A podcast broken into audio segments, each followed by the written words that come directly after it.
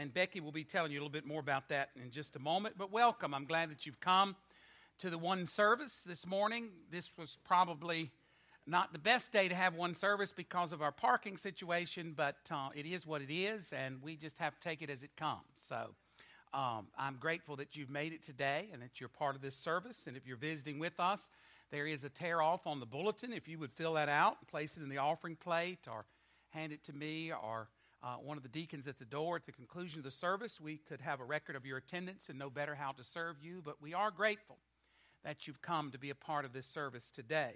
The opportunities of the week are listed in the bulletin. I'll just hit the ones that are un- uh, that we normally don't um, have, and that's deacons meeting tonight at six thirty.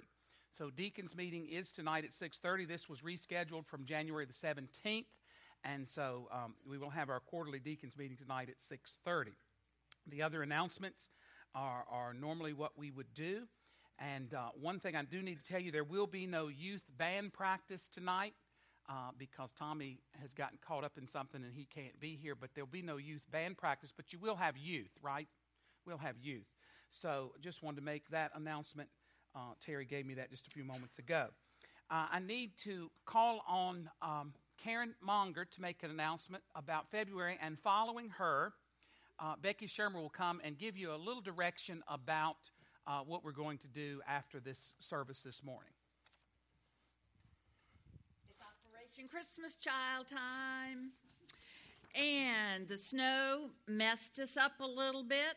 So please know that you can continue to buy your hats, scarves, earmuffs, and gloves and mittens for our Operation Christmas Child shoe boxes that we will be packing in the fall.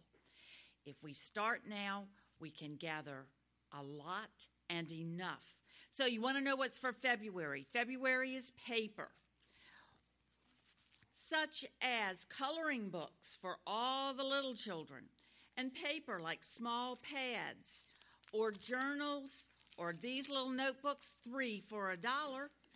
Um, my office changes letterhead often, and so they give me all the old letterhead, and I chop it off and make it just the right size for a shoebox. So paper for February, and make bless a child and share Jesus with them through Operation Christmas Child shoeboxes. Thank you.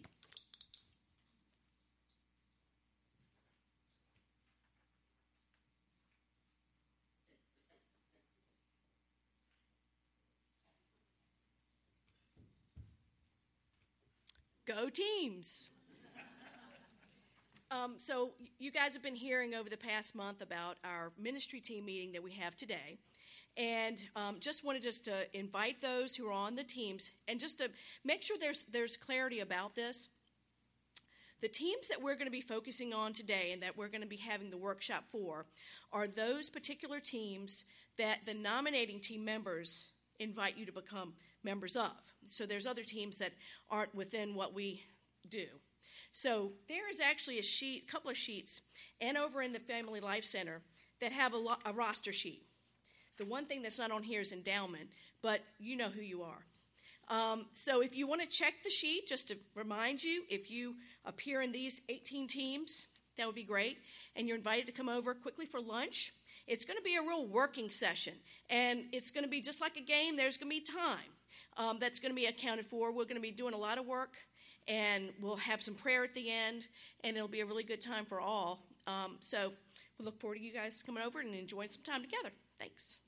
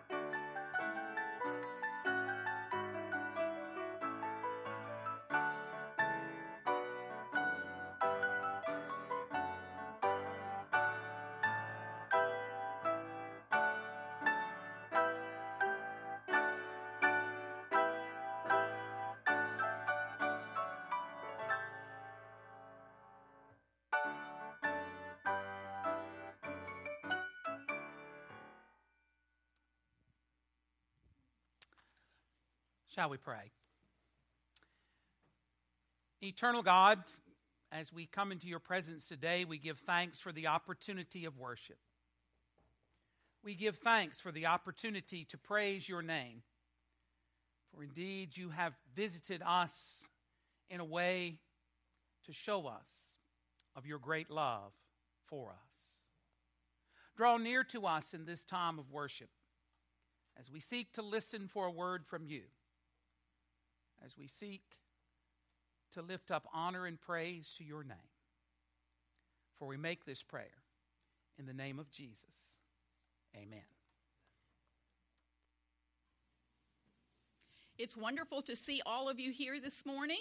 I invite you to take your hymnals and turn to hymn number six as we sing of God's majesty and power in immortal, invisible, God only wise. Hymn number six, please stand as we sing. I was singing this in choir when I was a teenager. Sheet music.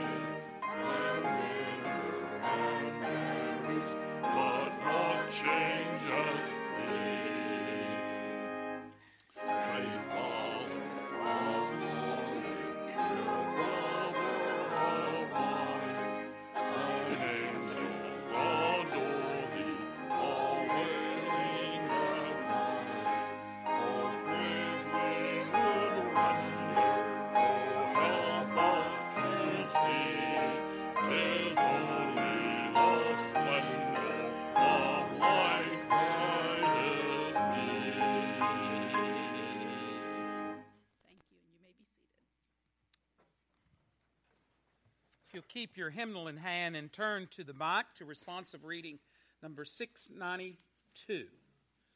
six ninety-two. And you shall love the Lord your God with all your heart and with all your soul and with all your might. And these words which I command you this day shall be upon your heart. Thy word is a lamp unto my feet and a light unto my path. The entrance of thy words giveth light. It giveth understanding unto the simple.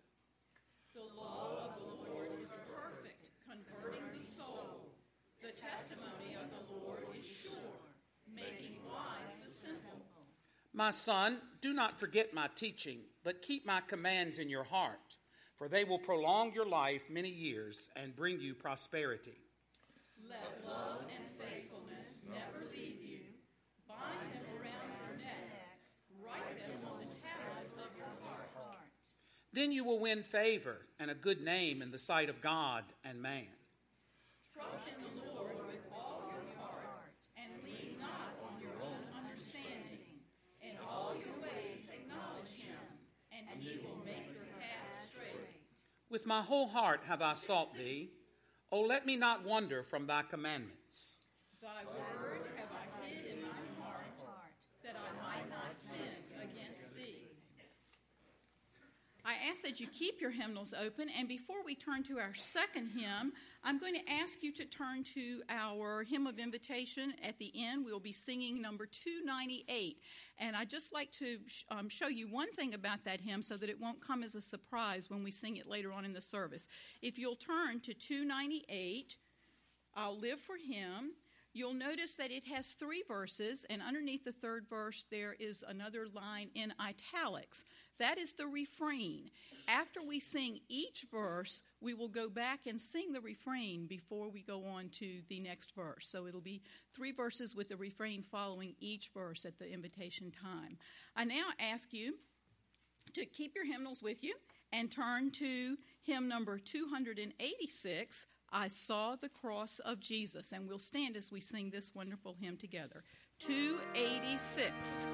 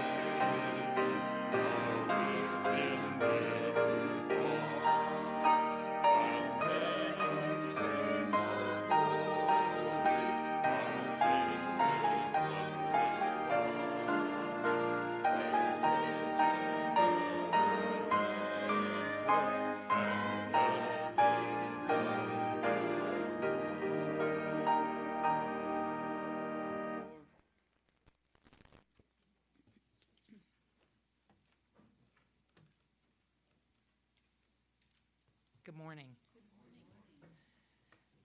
Deuteronomy fifteen ten, I will give generously to others without grudging heart. Let us go to God in prayer. Lord, praises to you for your love, grace, and fellowship. Keep us always mindful of all we have been given and ready to be generous with the resources you have entrusted to us. Looking forward to the opportunities you will provide for us to bless others through the gift of giving. Lord, heal our country and our world. In Jesus' name, amen.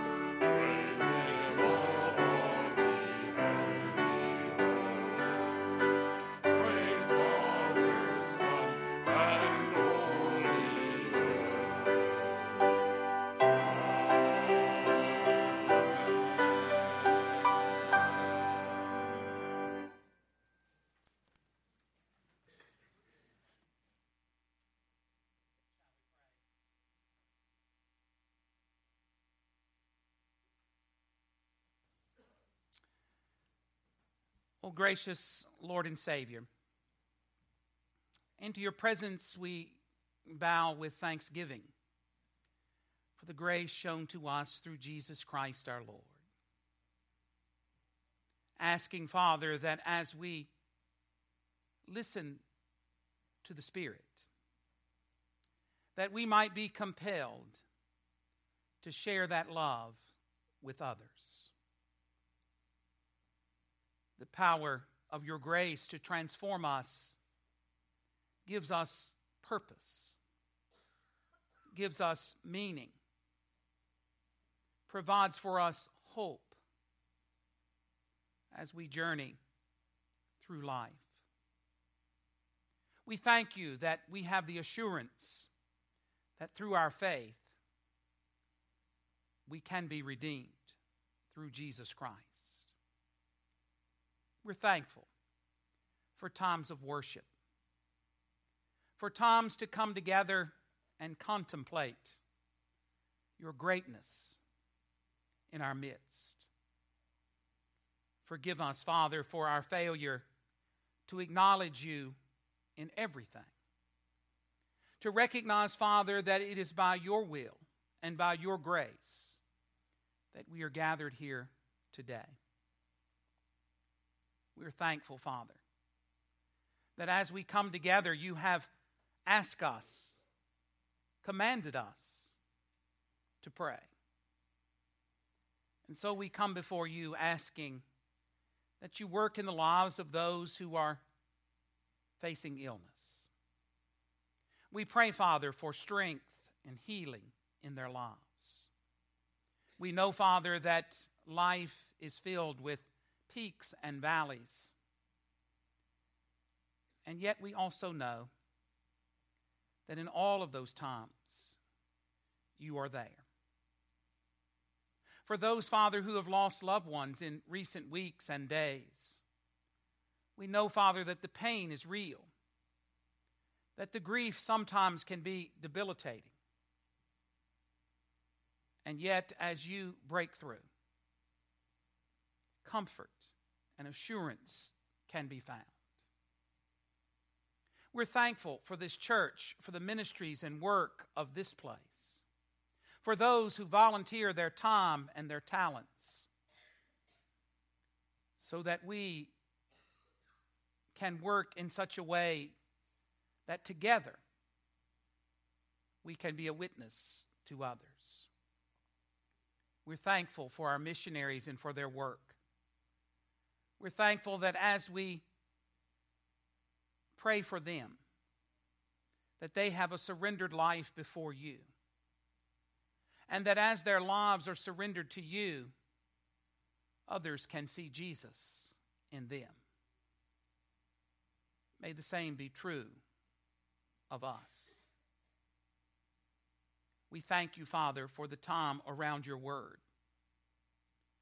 for the power of its presence in our lives.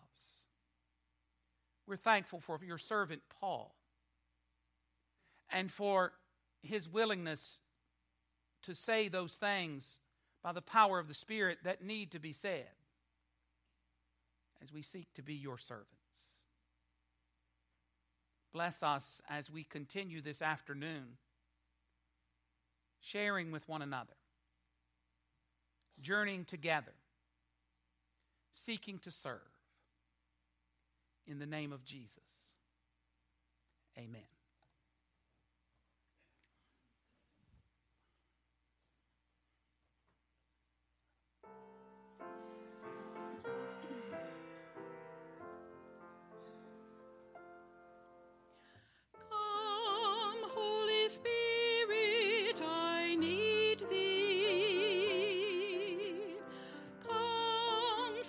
Spirit, I pray,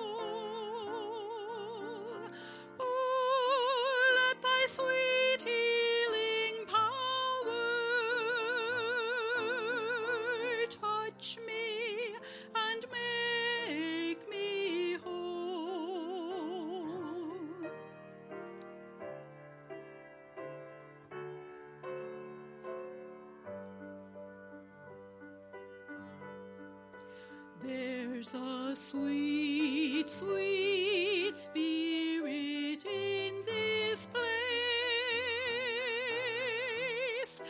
and I know that it's the Spirit of the Lord.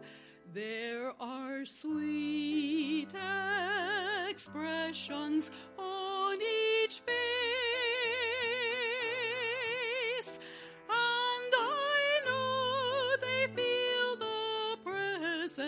of the Lord. Sweet Holy Spirit, sweet heavenly dove, stay right here with us, filling us with your love. And for these blessings, we lift our hearts in praise. Without a doubt, we'll know that we have been revived when we shall leave this place. Spirit of the living God, fall fresh on me. Spirit of the living God, fall fresh on me. Melt me, mold me, fill me, use me. Spirit of the living God,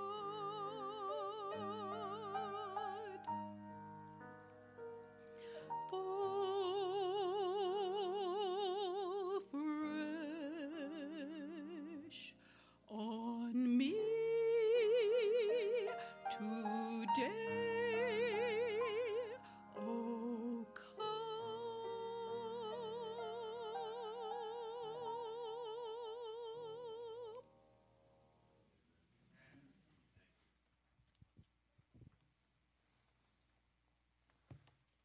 We continue our study of Second Corinthians, taking a break last week for a little snow. And so this will move everything a week uh, down. So I'm going to finish this study because uh, I think it's very productive for us to spend time in one book and to glean what we can. And the interesting thing about the Scripture is we can do this one time, and uh, we could wait a month and go back and do it again and learn something entirely different. That's the beauty of the Scripture. Second Corinthians chapter four, verses seven through twelve. But we have this treasure in earthen vessels, or clay jars in some translations, that the excellence of the power may be of God and not of us. We are hard pressed on every side, yet not crushed. We are perplexed, but not in despair. Persecuted, but not forsaken.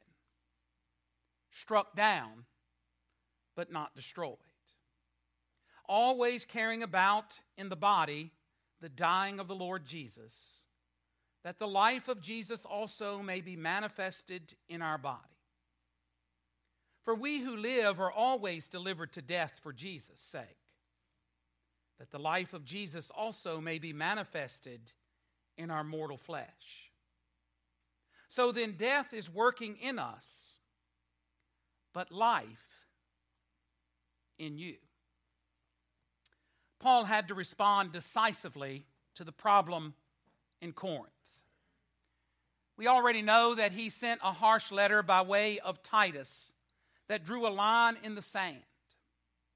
Since then, Paul had left Ephesus and was moving through Macedonia, probably along, as we've already stated, the Via Ignatia highway.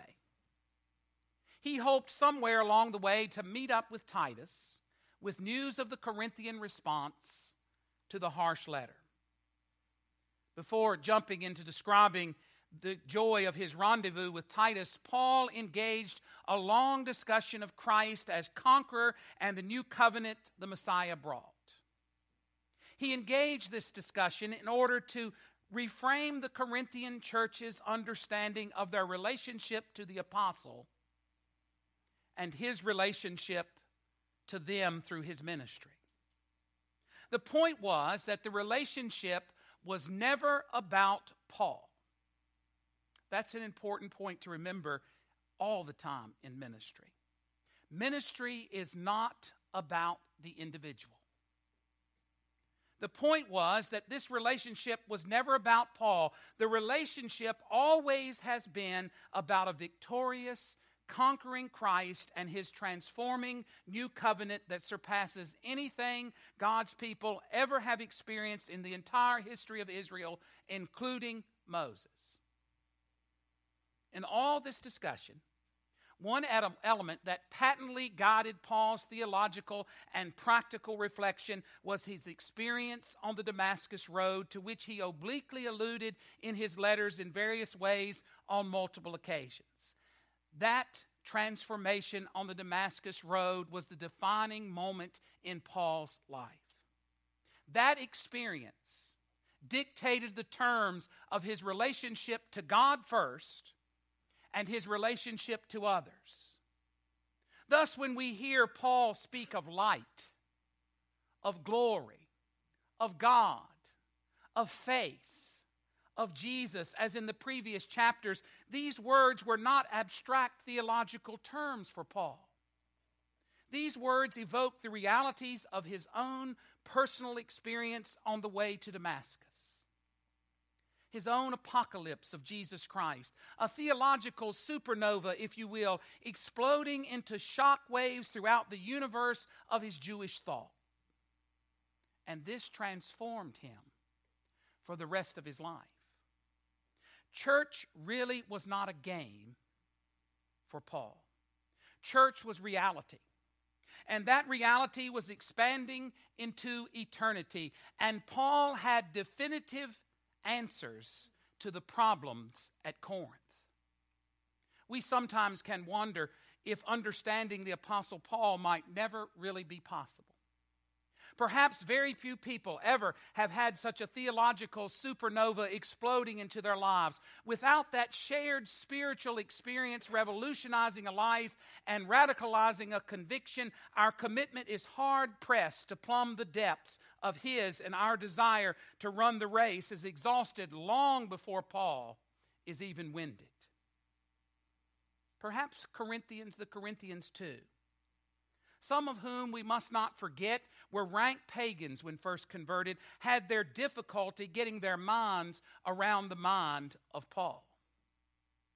But what Paul is trying to teach is that once you experience a relationship with Christ, once you have experienced Christ for yourself, your life is transformed. It's a good thing for us to contemplate in our lives. For if our lives are not transformed, if ministry for us is not about Christ, then we do not have Christ. Yet, truth be told, Paul was no less human than anyone around him. That humanity was precisely what makes Paul's message so mesmerizing and impossible to ignore. All the while he was achieving what seemed to be superhuman tasks, he was surrounded by the sure signs of human frailty and inability. That reality, too, is part of the equation of Pauline ministry and has to be figured into the calculus of understanding his letters. No one was more aware of this calculus than Paul himself. In fact, he used his own humanity to make his point about the surpassing excellency of Christ. He even insisted that his own weakness was one of his strongest arguments for the reality of the Spirit.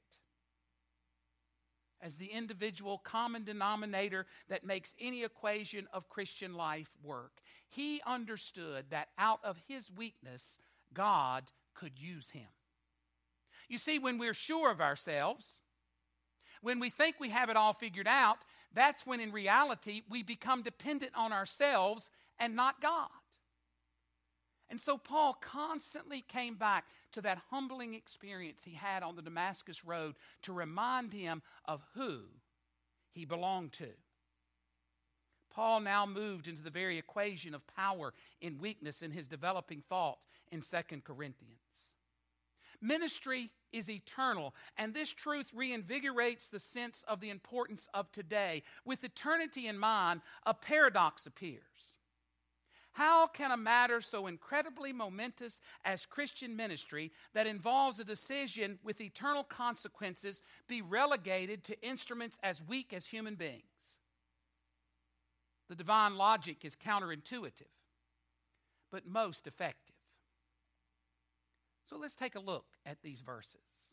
With this understanding of how Paul approached his relationship to Christ, which drove his relationship to others and his ministry.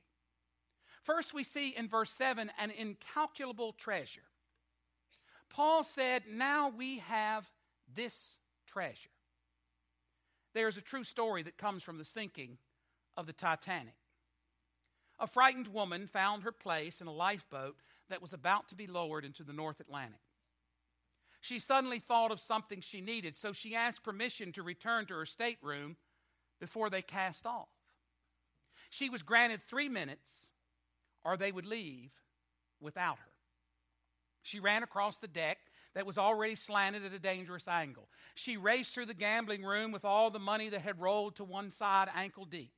She came to her stateroom and quickly pushed aside her diamond rings and expensive bracelets and necklaces, and she reached to the shelf above her bed and grabbed three small oranges. She quickly found her way back to the lifeboat and got in. Now that seems incredible, because thirty minutes earlier, she would not have chosen a crate of oranges or even the smallest diamond, but death had boarded the Titanic. One blast of its awful breath had transformed all values. Instantaneously, priceless things had become worthless. Worthless things had become priceless. And in that moment, she preferred three small oranges to a crate of diamonds. Her priorities, her perspective had changed. God's creative power indwelling the believer through the Spirit is without a doubt a treasure incalcul- of incalculable value. We need to think about the lengths to which humans will go in order to secure treasure, in order to understand what Paul is saying. In director Steven Sp- Soderbergh's two thousand one remake of the original nineteen sixty Ocean's Eleven film, actor George Clooney's character, Danny Ocean, pulls together a crime team to rob three Bellagio, Las Vegas casinos simultaneously on the night of a huge boxing match that will mean the Bellagio vault will have to secure a treasure of more than one hundred fifty million dollars. You may have seen the movie. The only small problem is Las Vegas casino vault security is one of the most intense in the world. The plan will have to be incredibly audacious. Getting past all that security to abscond with the treasure is the rest of the plot. So if you want to watch it, you can see how they did it and pulled it off. It was so um, successful that they made an Ocean's twelve. If we think of treasure as something normally secured in the most fail-safe ways, we've all been to the bank and seen the big vault door, haven't we? Uh, I think sometimes it's just for show, but there's a big vault door in a lot of banks, and you see where they secure their safe deposit box and uh, the capital, that the cash that they have and so forth. But if we think of treasure as something normally secured in the most fail-safe ways, like the Bellagio vault, then saying that a treasure is put in earthen vessels or clay jars is jarring, to say the least. Now think about that. Normally, bronze jars would have been used for valuable items. Clay was easily available, cheap, easily broken, and disposable. Thus, clay jars were for temporary storage or held only inexpensive items or material. A clay repository is completely unexpected and seems entirely unsuitable for the treasure. Yet that is precisely what God has done. He has placed within us a treasure. A treasure in earthen vessels. A treasure in clay jars. An undeniable miracle took place in our lives when Christ came into our lives. And in verses seven through nine, Paul used the expression, in clay jars. A divine logic drives... Re- uh, drives this choice. The extraordinary power effective in Christ's residency in clay jars proves the origin is from God and not from us. Paul then provided a litany in verses eight and nine, showing how clay jars miraculously preserve their treasure when under normal circumstances they should not. And this signals to us proof of God's work. He already said we were treasures in clay jars. And then he says in verses eight and nine something about that treasure, doesn't he? He says, pressured but not crushed, perplexed but not in despair, persecuted but not abandoned, struck down but not destroyed. So who is at work? God. God is at work in our lives. The treasure is secured in such a way that it doesn't stand up to logic. And yet, with all of these things that troubled Paul, he understood that God held his life. The references may be generic. They may, however, have correlates in Paul's world. Pressured may be an overall general summary of Paul's mission and ministry. Perplexed likely is a flashback to the situation in Corinth, remembering how puzzling and disconcerting was the Corinthian rejection of their founding apostles' leadership. Persecuted seems to be the silversmith's riot in Ephesus that we mentioned. Struck down might relate to the affliction in Asia mentioned at the beginning of Second Corinthians when Paul was fearing for his very life in verse eight of chapter one. Such lists of enduring life's difficulties were used by Stoic philosophers to prove their commitment to perseverance. Jewish writers promoted the experiences of prophets and martyrs as models of endurance. Paul, however, based his endurance on an entirely different dynamic than Stoics or rabbis. The presence of the Holy Spirit in the life of the believer. You see, Paul wanted to make it crystal clear that the ministry at work in the Corinthian church and in the church today is of God. Not of us, but of God. And if we understand that God is in control, it changes the way we look at life. We like control. We like to have control, don't we? Uh, you can sit there and say, oh, no, I don't. Yes, you do. You like to have control. We all like control. We like to think that we can control our environment. But, you know, we're reminded that we're not in control of our environment just last week, weren't we? Whole world shut down, our world, shut down because of snow. We don't have a lot of control. And Paul says when you learn to let that control go and you recognize that your life is controlled by the Spirit within you, it can transform your ministry and your work. If we leave it up to us, it's impossible, isn't it? We really, we have those thoughts. We sit back and wring our hands and think that the world is going to hell and we have no control over it. But you see, what we fail to recognize is that God does have control. And when he said that this treasure is in clay jars, this precious treasure is in clay jars, then God is saying, I can put my treasure anywhere and it will thrive. Because I'm God and I love you and my grace sustains you. And then we see in verses ten through twelve an ironic revelation. Paul said, so that the life of Jesus may be revealed. However, this revelation comes by way of paradox also, just like a treasure in clay vessels. We carry in our bodies the death of Jesus. This thought is odd. The Greek word for death is strong, speaking of that which is decaying or stinking. Distinction from Stoic philosophers and Jewish prophets of the truth to which Paul appealed becomes evident in these verses. Paul said something most unusual. He said, we always carry the death of Jesus.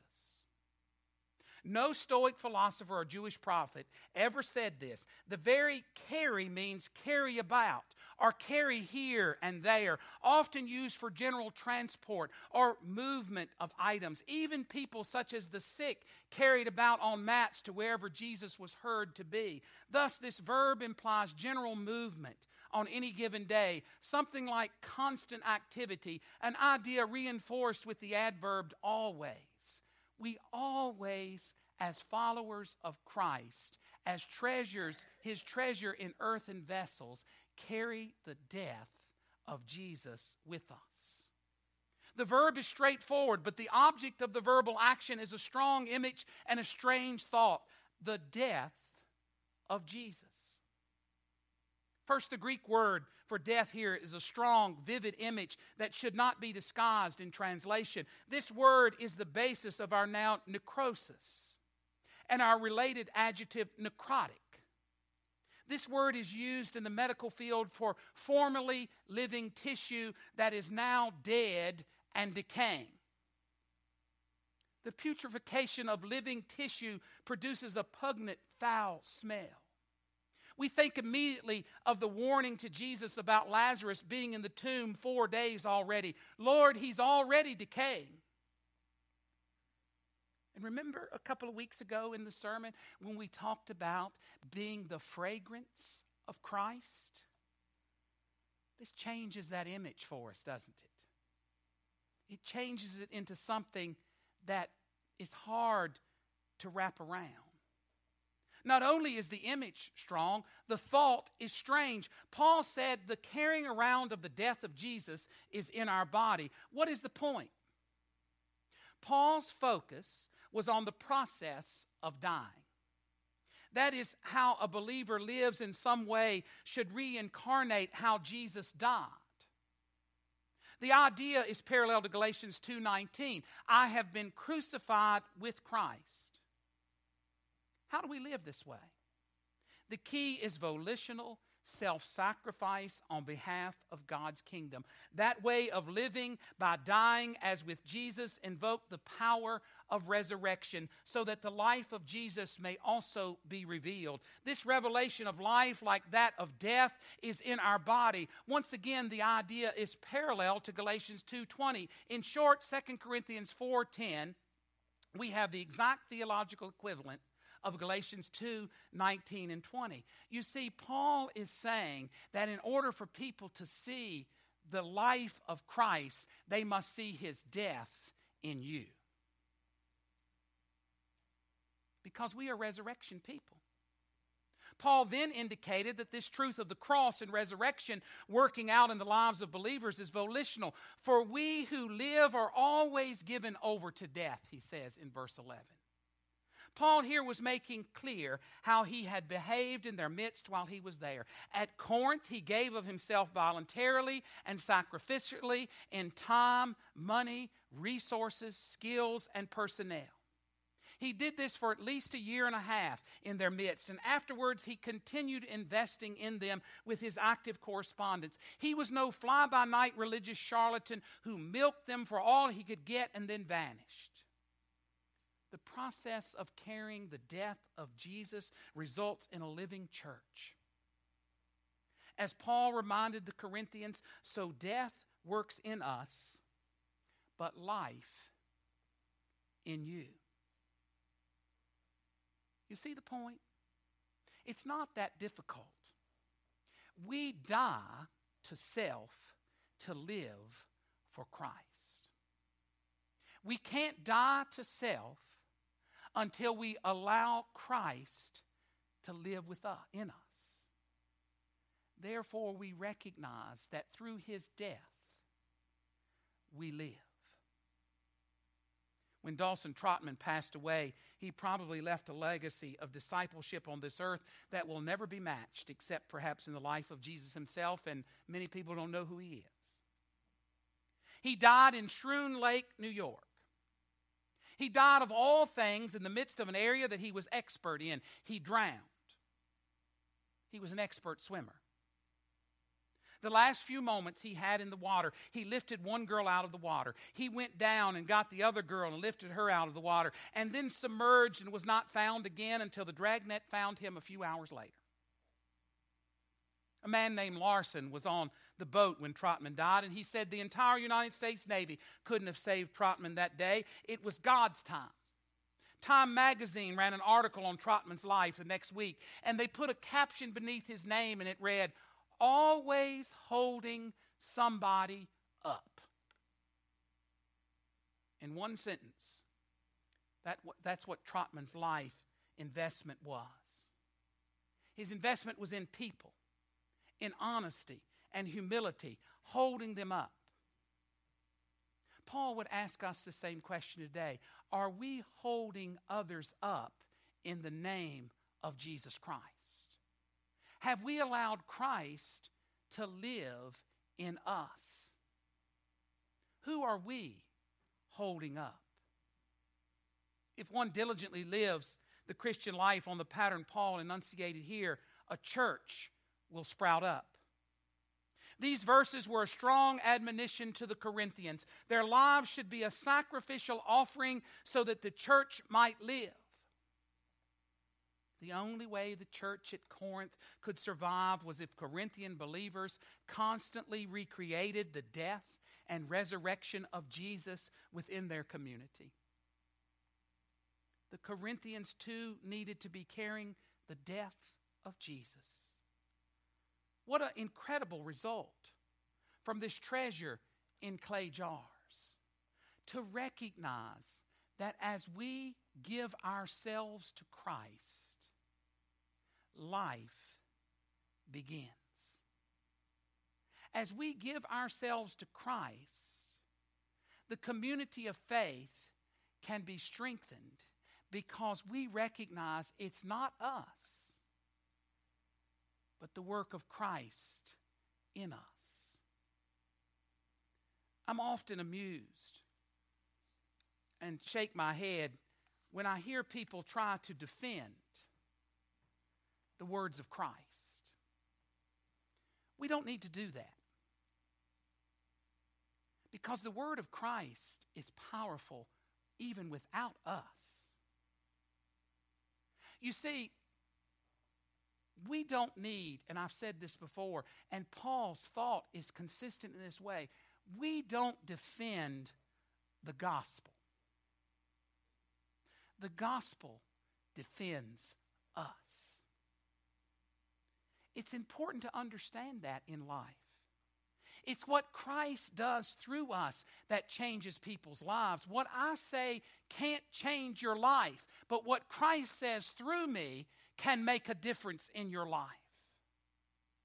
He transforms, not us. And Paul wanted to make that crystal clear. He said, we have this treasure in this earthen vessel, this clay jar. But that treasure is given its life through the death and resurrection of Christ. To me, that gives me a place to rest,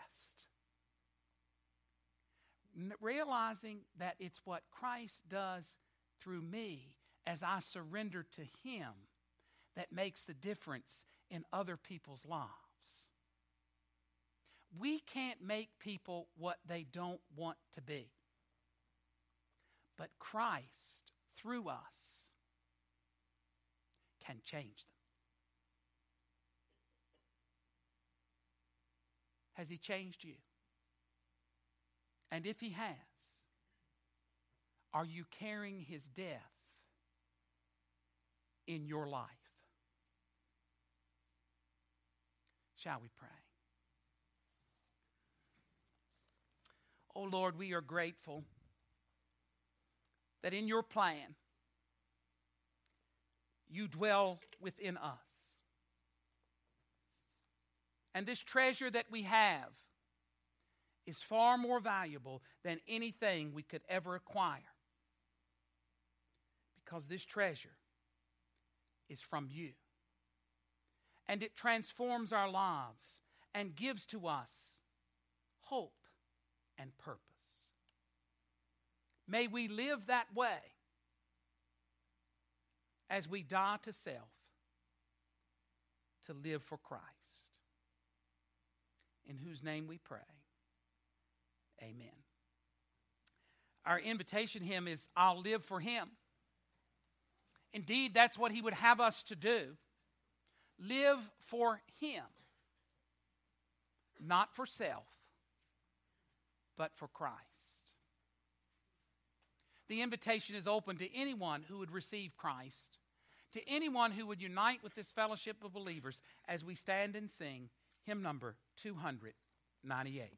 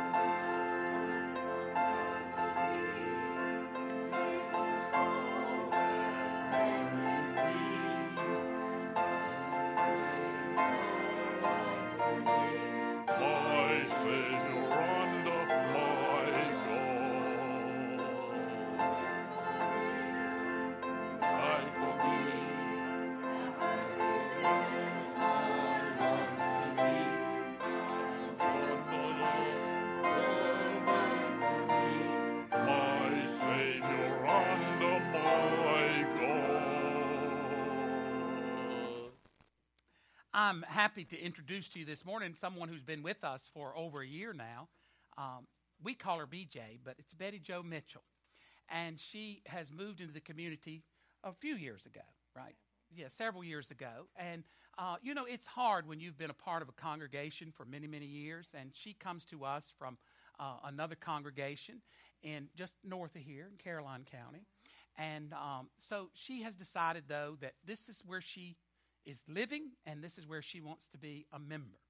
And so we want to receive her this morning on promise of letter from a sister congregation. And I know that you want to affirm that by saying amen. Amen. And so she will uh, be with us. She's also one of my neighbors. You know, you need to bring your neighbors too. So uh, uh, she lives uh, in the community just across the street from me, and uh, I see her not on a daily basis, but almost on a daily basis as we're walking through the neighborhood. Not this time of year, you know, but uh, normally we do. So we're grateful that she's here. I'll ask her to stay at the front so that people can greet you. Would that be okay? Just stand over here. And then come Ron. Ron Tony comes this morning, and this is Faye Tony's husband. I, you've probably been introduced worse, right? You know, uh, but Faye is a member of our congregation. And Ron wants to come also. He wants to move his membership from a sister congregation and be a part of this fellowship. And Ron needs our prayers. He uh, found out that he uh, had uh, has a, uh, a brain tumor. Had. They removed it, but he has to go through some more treatment related to that. And so, you know, when you feel at home and comfortable with the people, Uh, you want those people to be praying for you. So we're going to pray for him. He also comes wishing to rededicate his life in our presence this morning as well. And so he has come. He has made this request known. And so we certainly will uh, pray for uh, Ron through this time, and pray for Faye and the rest of the family as they deal uh, with this time with Ron. So I know you want to affirm him coming. So say amen. And so I'll let you stand with him and greet. And uh, you mind doing that? Stand here and let the folks. And so, um, you know, it's always a good day when people decide they want to come and be a part of us, right? And we're glad that they've come to be part of us. They're part of the bigger family of God, but the local congregation is where we work out our relationship to Jesus Christ, and we're grateful for that. Uh, I'm trying to. Um, I, I hate to just feel rushed, and we've got some things we want to do. If you're a part of the team, they want you to go over there and start. Uh, they, they're going to serve you, and then when they do the open and the welcome, we're going to have the blessing over there, okay? So I just want to make that clear, because some people will stand around waiting on the blessing. I think the Lord allows us to bless after as well. Okay, so, um, I, and I, I think if we did a paper on that, we would find biblical precedents for that as well. So, uh, uh, anyway, we will we will uh, do that. So if you are part of a team, uh, you are invited to come across the way, and we need to spend some time getting to know one another on our teams, and hopefully we'll be through by two or a little after two uh, this afternoon to do that. Deacons, don't forget the deacons meeting is tonight at six thirty. I think that's all. We're back to two services next week. Also will be Communion Sunday, because it's the first Sunday in February, and uh, I'm glad to see you all here today. Let's bow for a benediction. Gracious Lord, as we depart on this day that you've given to us, we do so recognizing that your love goes with us. As we allow your life and your death